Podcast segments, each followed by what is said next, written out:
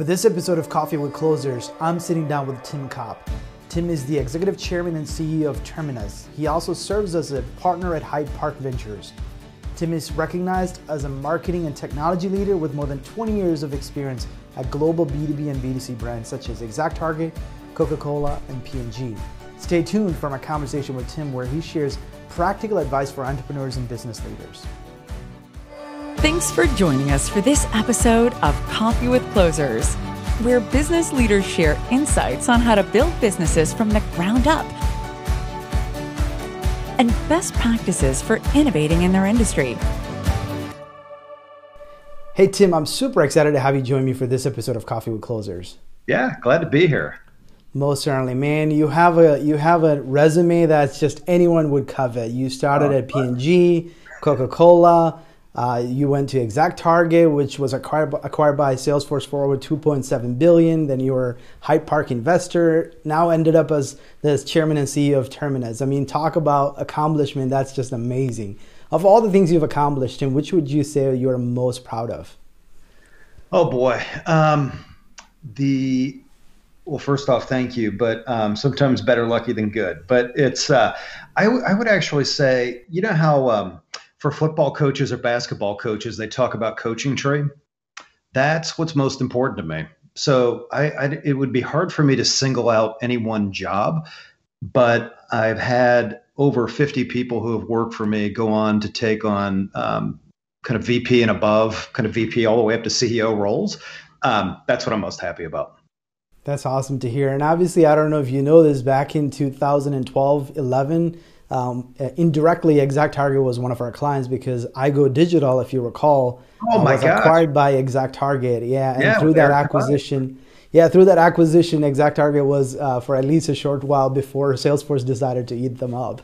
Uh, but yeah, so that's a that's an interesting story. And I also saw your resume has Coca Cola, which uh, back in 2004, uh, I was actually an employee at Coca Cola as well. So we oh. kind of have some stuff similar.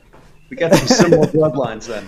Yeah, most certainly. So obviously, you were you are not the original founder of Terminus, and you kind of brought on uh, as a CEO. But you have an interesting story because you were an investor first, and then you decided to take on the role as a CEO. So what was that transition like? Because it's not it's not the normal right. Like an investor just became a CEO. Yeah. Yeah. It, well, I wouldn't have predicted it. Um, but so the story goes.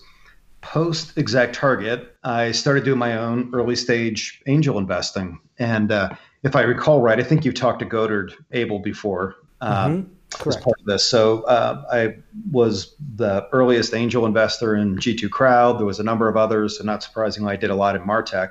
Terminus was one of those. So mm-hmm. um, I invested when it was kind of a PowerPoint, an idea, a couple of customers, and uh, so it was an investor early on then kind of took on a board role and then ended up just working more and more actively with the CEO.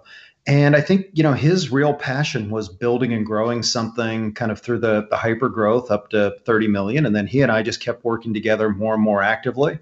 Um, I was on the CEO search committee and somehow they pulled some kind of jujitsu trick. And next thing you know, I'm, I'm, uh, I'm CEO, but I, I, joined as executive chairman first to kind of um, give it a go, see how, see how it would work. And, uh, you know, I just I've got the operator uh, DNA in me, and once I got back in, I was just hooked on the team and the on the opportunity. Yeah, and I'm sure that you have some exciting story to share now as a CEO as well, right? You just raised to a Series C, you said. We did. It was cool. The company, we've been very bootstrapped, super capital efficient. We're kind of been doing it old school. So we've been uh, we'd only raised like $35 million to date and we're above that in arr so we've been you know very scrappy. And um, we have a very experienced team so we didn't want to raise money just to raise money. I don't i don't get you know off on the idea of just here's here's a logo and we raised a bunch of money just to do it. So we're very thoughtful about it and um, ended up talking to a number of late stage firms. Of course the market's pretty good right now. Abms continue to get hotter but we wanted to find the right partner and um, we ended up getting the operating partner who um, was the former CEO at ZoomInfo. Um, so with his domain space, kind of that former operating DNA, and then letting the team just kind of run and continue to do do our own thing. So it was great. The ink just dried on that uh, seven to ten days ago. So we're uh, still working through it, but it's it's been uh, it's been awesome. So obviously, Terminus is in the business of creating a category. ABM was like a thing, right? Just uh, you know, people were just kind of starting to talk about. But you've done a great job in creating a category and and building a brand around that at the same time. So, what advice do you have for especially founders who have that aspiration to create a category and also build a brand? Meanwhile, feeding the demand that needed to to pay the bills. So, what advice do you have for someone uh, that's trying to do that? Um, I've talked to Nick Mehta some about this too. I think Gainsight did a phenomenal job. You know, it's a it's a double edged sword because when you're creating a category, you're kind of going first, so you have to do all the evangelistic work that goes up front. In other words, you have to build all the demand. There's not latent demand. There weren't people just out searching for ABM five years ago. Um, so you have to build that demand. But the upside is you get to create a whole new category. All the credit to um, the other co-founder, Sangram Vajre, he launched and created this movement called Flip My Funnel. And what the whole idea was was taking your marketing funnel and flipping it. Instead of why have we spent all this time fishing with a net when we should be fishing with a spear gun? And so the whole idea was inverting the funnel. He created this flip my funnel movement. And then Terminus, as an ABM player, became associated with that movement. And that's kind of what led to a lot of building uh, building the category. Yeah, and I think obviously when you talked about like going going first, right? There's a lot of complication that comes with that because you're trying to educate the market, get them to buy into that whole concept before they even buy your product and that means you're extending your sales cycle a lot longer and you got to tell your investors why it's taking really long to, to get to the revenue you know positive revenue and stuff stuff like that right so what, what kind of mindset you need to have as a founder to really be able to adopt that uh, sort of an approach. You know it's funny. Everybody's like i want to go create a new category of software. And i'm like really? Do you know what you're signing up for? Because you have to do all the evangelistic work up front. And then retention can also be tough because you're in a new category and somebody doesn't know what to compare it to. And so when it, you know, it, it's just a more difficult, it's it's difficult at the top of the funnel, it's difficult to build your brand, it's difficult with retention, but the upside and the opportunity for what you can create is far bigger. So I think you have to have, we were fortunate to have Sangram. Um, I don't know, like how a CEO both runs a company and does the evangelistic work. So um, Godard and Nick are two of my mentors in that regard. But um, that's what you're doing. You're out, you know, kind of building the demand, building the category. It is hard work. It requires some patience, but once you get through kind of that, uh, kind of the hype cycle, that trough of disillusionment, and rockets up, which is kind of where ABM is, then it's like, hold on, it's kind of a, mm-hmm. it's a rocket ride. Yeah, and I, wouldn't say HubSpot was creating a category, but they actually created a movement, which was totally. the inbound methodology uh, and even though marketing automation was around way before HubSpot even came into the picture, but I think they did a great they did a great job in doing that category as well. You nailed it. You nailed it. What what they're doing is creating a movement. They're creating a mm-hmm. movement that people want to be a part of. Um, so it's not really selling the software. It's not selling the category. It's something is so broken in the world today. In, in our case, it was the world of marketing. Gainsight, it was client success. G2 Crowd, it was software reviews. HubSpot, it was kind of early on marketing automation, going way back to kind of search and everything. But it's creating a movement. People are so disenfranchised with the status quo. They want to they want to find a, a, new a new horse to ride, and they want to be part of something more aspirational. I think you've nailed it. It's really mm-hmm. movement most certainly. Well, obviously, let's talk a little bit about you because obviously you started in C, you know B2C, worked for some of the biggest companies in the world uh, when it comes to building brands, and uh, then you went on to become an inv- investor, and now CEO. All these things you're accomplishing. What's the why? What's the why behind that keeps Tim going? Well, um, I like variety first off. So ADD is like I just got it, so I embrace it, and I like lots and lots of variety. And what I found is I've uninten- it took me about 10 years in to realize this, but I like to be right on the bleeding edge. So um, when I, for example, when I came into P&G and Coke, if it was to have a traditional brand management role, I think I would have stunk at it what I, I was one of the very I was one of the very first handful of people who went in to go do digital marketing for them and proving online ads can work and email can work and website and you know so Bill I like to be the first one in the door kicking the door in taking all the bullets working on the and then once it once it becomes more um, built into the mainstream um, I don't like it as much and mm-hmm. it drives my wife crazy because she's like if you could just enjoy it once you've done all the hard work up front so it turned out I was an entrepreneur locked in a big man's company kind of body uh, early on. So, um, so I went and got the training in, in B2C. It was a phenomenal place to, to, you know, to train and get. And I think it turns out that B2B, everything that's happening in B2C, uh, that's happening in B2B rather, is what happened in B2C 10 years ago. So now, kind of the idea of one to one marketing, it's actually more doable within B2B than I think it is B2C.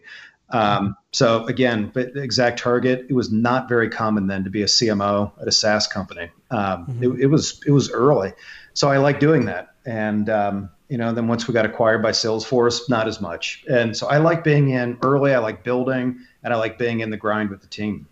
Yeah, and I think when when I even heard about ExactTarget acquisition, right, coming from Indiana, it was kind of hard to believe a tech company out of Indiana for 2.7 billion. It's just kind of a, an amazing story. I know. Uh, so we're obviously in a fast changing environment, right? The technology continued to evolve and the marketing has completely, you know, changed how you do. I'm sure 20 years ago when you were trying to get into the space, it was not anything that we are seeing today. And we're obviously controlled by a lot of data regulations too. Were there ever a time in your career that you were kind of resistant to change as the technology was evolving? Um, not really. I've, always been, I've always been first one in, willing to take the bullets, willing to try it out. Even at Coke, I got my hands all into the Diet Coke Mentos mess, and I was involved in the first on early. I think we did the very first paid ad um, on YouTube. Um, way back when when Chad was running it, and uh, I just I just I don't mind taking the risks that that come with going early. So, and, uh, basically, now you're a senior leader, right? Running an organization, you're casting vision, raising capital, you know, building a culture, doing all of those things. How are you investing in yourself? Because obviously, you kind of, you know, you kind of have to be in the forefront of knowing where the marketing and technology is heading. Also, investing in yourself to become that senior leader to run a big corporation. So, uh, how are you investing in yourself? You know, it's a good question. It's probably honestly the biggest transformation I had to figure out how to go through. The the weight and pressure that you feel is real when you're really responsible for a company, for all the employees in the company, for the category, for all your customers. Um, so finding other people to share the load with is number one. Like you just you have to find yourself in community and people who inspire you. And um, so oftentimes the people who are trying to get on your calendar are not who you should spend time with the mm-hmm. people that are so busy you can't get on their account so you actually have to stop what you're doing and pursue the people who give you energy and find the time to get on their calendar and then i've routinized my life um, mm-hmm. you know every morning no matter what come hell or high water i work out at seven o'clock then I come home and I download with my wife and we get ready for the day like at eight o'clock. So somebody wants a meeting at 7:30. Nope, don't do that. Like it's just very, very routinized in terms of how I do it. And then I think I've just become a fearless prioritizer. Um, I run my whole calendar. I do it old school. Everything I've got is on a notepad, and I write down my priorities for the day. And uh, I, my calendar is more fluid than my priorities, if that makes mm-hmm. sense. So it's always flowing to what's the highest priority need. Mm-hmm. I know at Terminus you have this concept of one team and a key to the Ferrari. Can you explain to our audience what that is? Yeah. So the idea of silos existing within companies makes me bananas. Particularly, mm-hmm. our whole mantra at that time was sales and marketing. Mm-hmm. And they would run them like they're two different things. No, they're one thing, and it's called go to market. And they should be working together hand in glove. And the most powerful companies that I see, from Apple and B2C to Salesforce and B2B, they're the ones who figured out this go to market motion. It's one team. It's everybody. It's it's figuring out how to compete externally and collaborate internally. And some companies somehow get it backwards because of politics. There's all this competition internally, and that's not the way it should be. One team, one dream, everybody moving, everybody incentivized on the same goals. And then keys the Ferrari means go.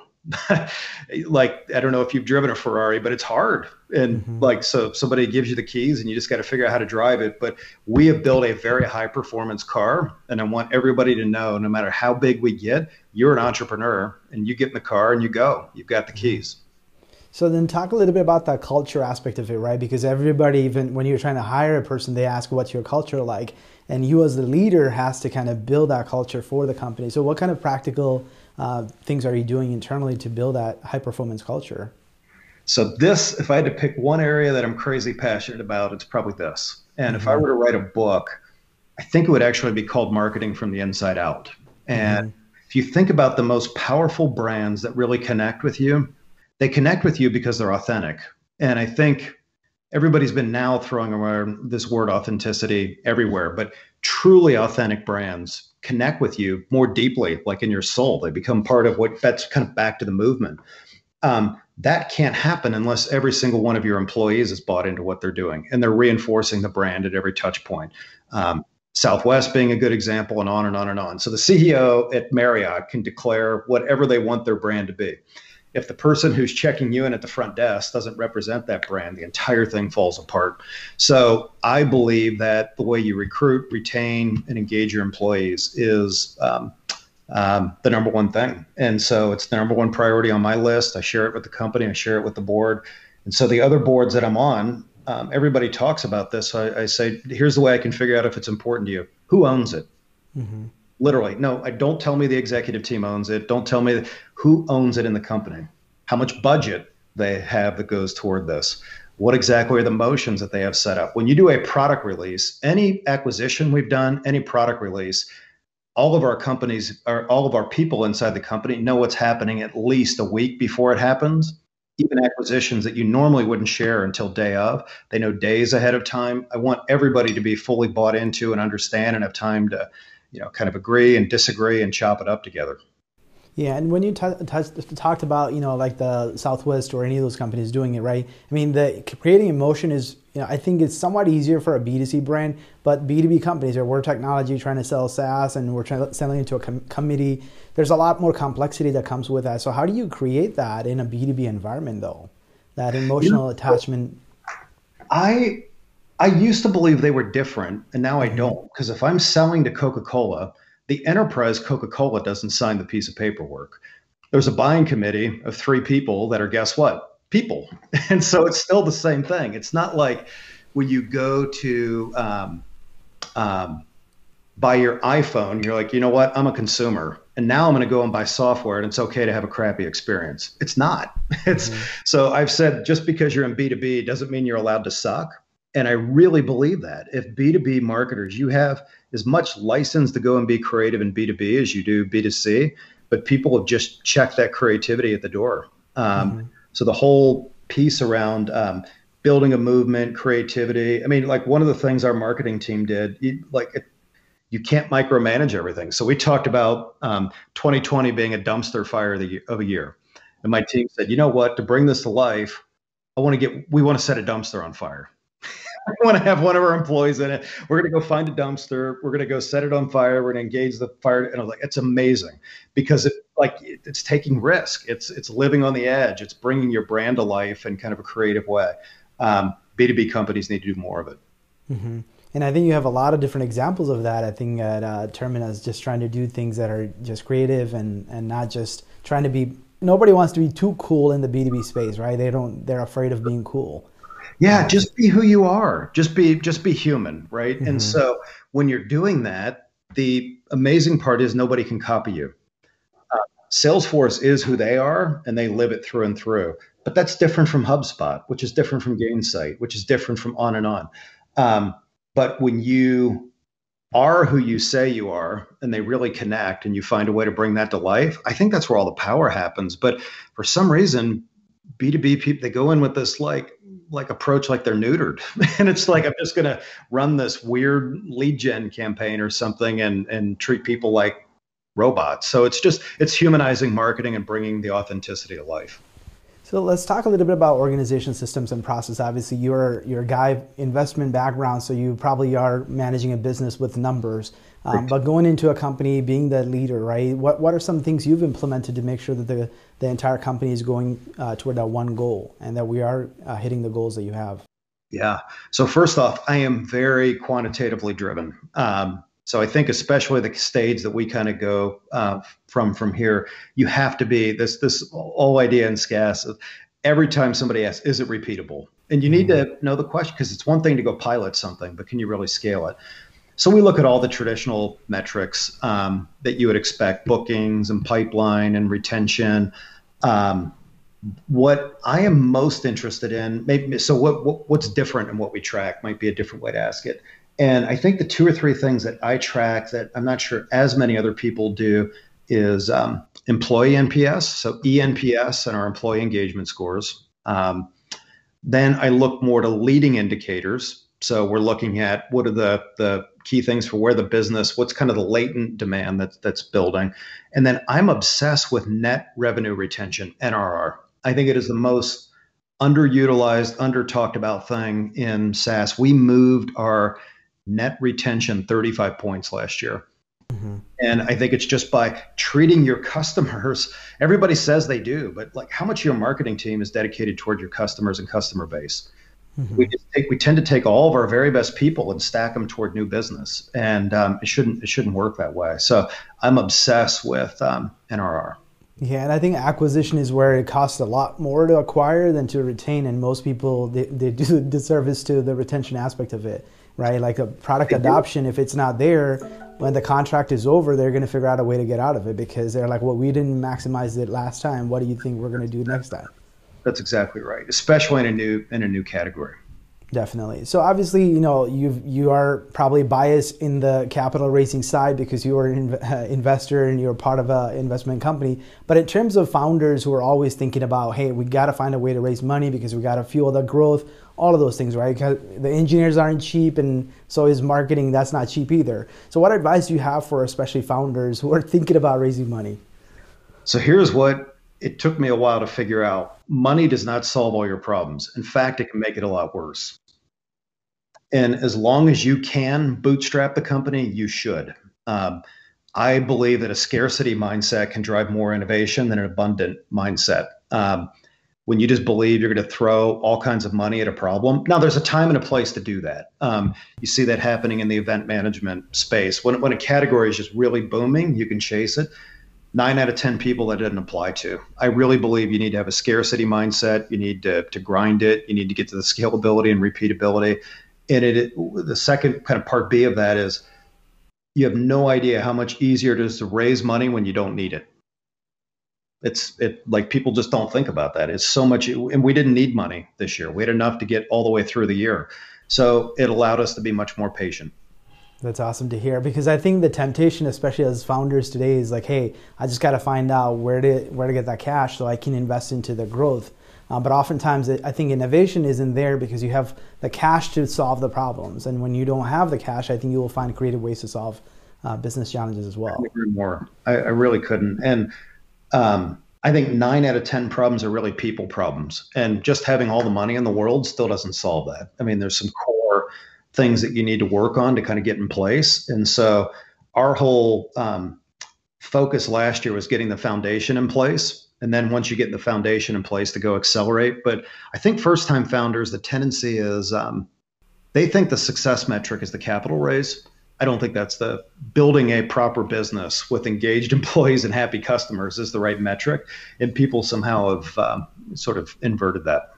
Most certainly. Well, I think you kind of touched on this earlier, but obviously, as a CEO, your time is so much valuable, right? And I think we all, if anything, that we all lack is uh, is is not having enough times. So, what advice do you have for entrepreneurs and founders, especially trying to scale their time? Uh, what kind of practical things that they could be doing to be more productive? Yeah. So, I mean, first off, when everybody says you must be really busy, I am busy, but you're mm-hmm. busy. Yes, everybody is busy. You should be busy. I don't actually wear busy as a badge of honor. Um, I w- control and impact is what mm-hmm. I think about. Um, and what I tell my people is if you're that busy running around doing what you're doing today, I can't promote you. You're, you're not ready for the next thing. So the first thing we got to do is quit celebrating busyness as a culture because I, I, I, think that's kind of the wrong thing to do. Um, and really think more about impact. And so at the end of every year, I basically go through a business planning cycle, but for myself as a person. Mm-hmm. And I ask like four or five people in my life to give me an evaluation on my physical health, my mental health. How engaged was I as a dad? How engaged was I as a husband? Um, how about what about my community? What and I look at like the seven or eight different metrics as part of a balanced scorecard. You take the it's hard sometimes to hear that feedback. Mm-hmm. Um, but then I make conscious decisions to then say, you know what, I'm going to focus on, you know, health as my number one priority. And then maybe you get that under control. So your, your priorities can be fluid. Um, but people don't know how to say no. And I think that is fundamentally the biggest problem. Um, they're so afraid to offend somebody with a no. Um, I'm doing this session because I want to, and I've said mm-hmm. no to nine other podcasts. Um, but I think the only thing, a yes is always a good answer. The only thing better um, that's a very close runner up is a fast no. And mm-hmm. I, w- I would love to do it now, but I can't. And mm-hmm. that's just, that needs to be part of more the, like the, the way we do things, you know? Well, certainly. Knowing what you know today, what, what advice would you give our younger self? Um, so you know, on an airplane, when it starts to get bumpy and they give the put put the oxygen on yourself 1st mm-hmm. and then then you can take care of other people. It goes something like that anyway. Um, mm-hmm. That's I think what I had backwards. I was so busy running around trying to take care of everyone else that I wasn't taking care of myself. And whether that meant being in the gym or spending time with my friends or being focused at dinner time. Um, and then coming to grips with you can't do it all and it's okay. So there is no perfect work life balance. Like balance, if you think about judicial scales, assumes an absolute equilibrium. I can't think of a single week I've had a perfect 50 50 balance. like, and it doesn't work that way. What you're trying to do is manage it kind of across a year. So I think about it as work life flow. So my whole family knows what I'm doing for a week. They know my schedule. They know what I'm doing. They know Wednesday is going to be my hot day. They so it's just integrating your whole life so that everybody kind of knows what you're doing. They know the names of the people you work with. They know the names of your most important projects, and um, so just integrating your whole life and not trying to silo it and learning how to prioritize. Well, Tim, I really enjoyed our conversation. I'm super grateful you spared this time with me, and wish you all the best with your journey. Likewise. Thanks for doing what you do as well. Thank you, Tim. Take care. This episode of Coffee with Closers is brought to you by One IMS, a leading digital marketing agency helping businesses win new customers. To request a free marketing ROI audit, please visit oneims.com. If you enjoyed this video, please share it. To make sure you never miss an episode, please subscribe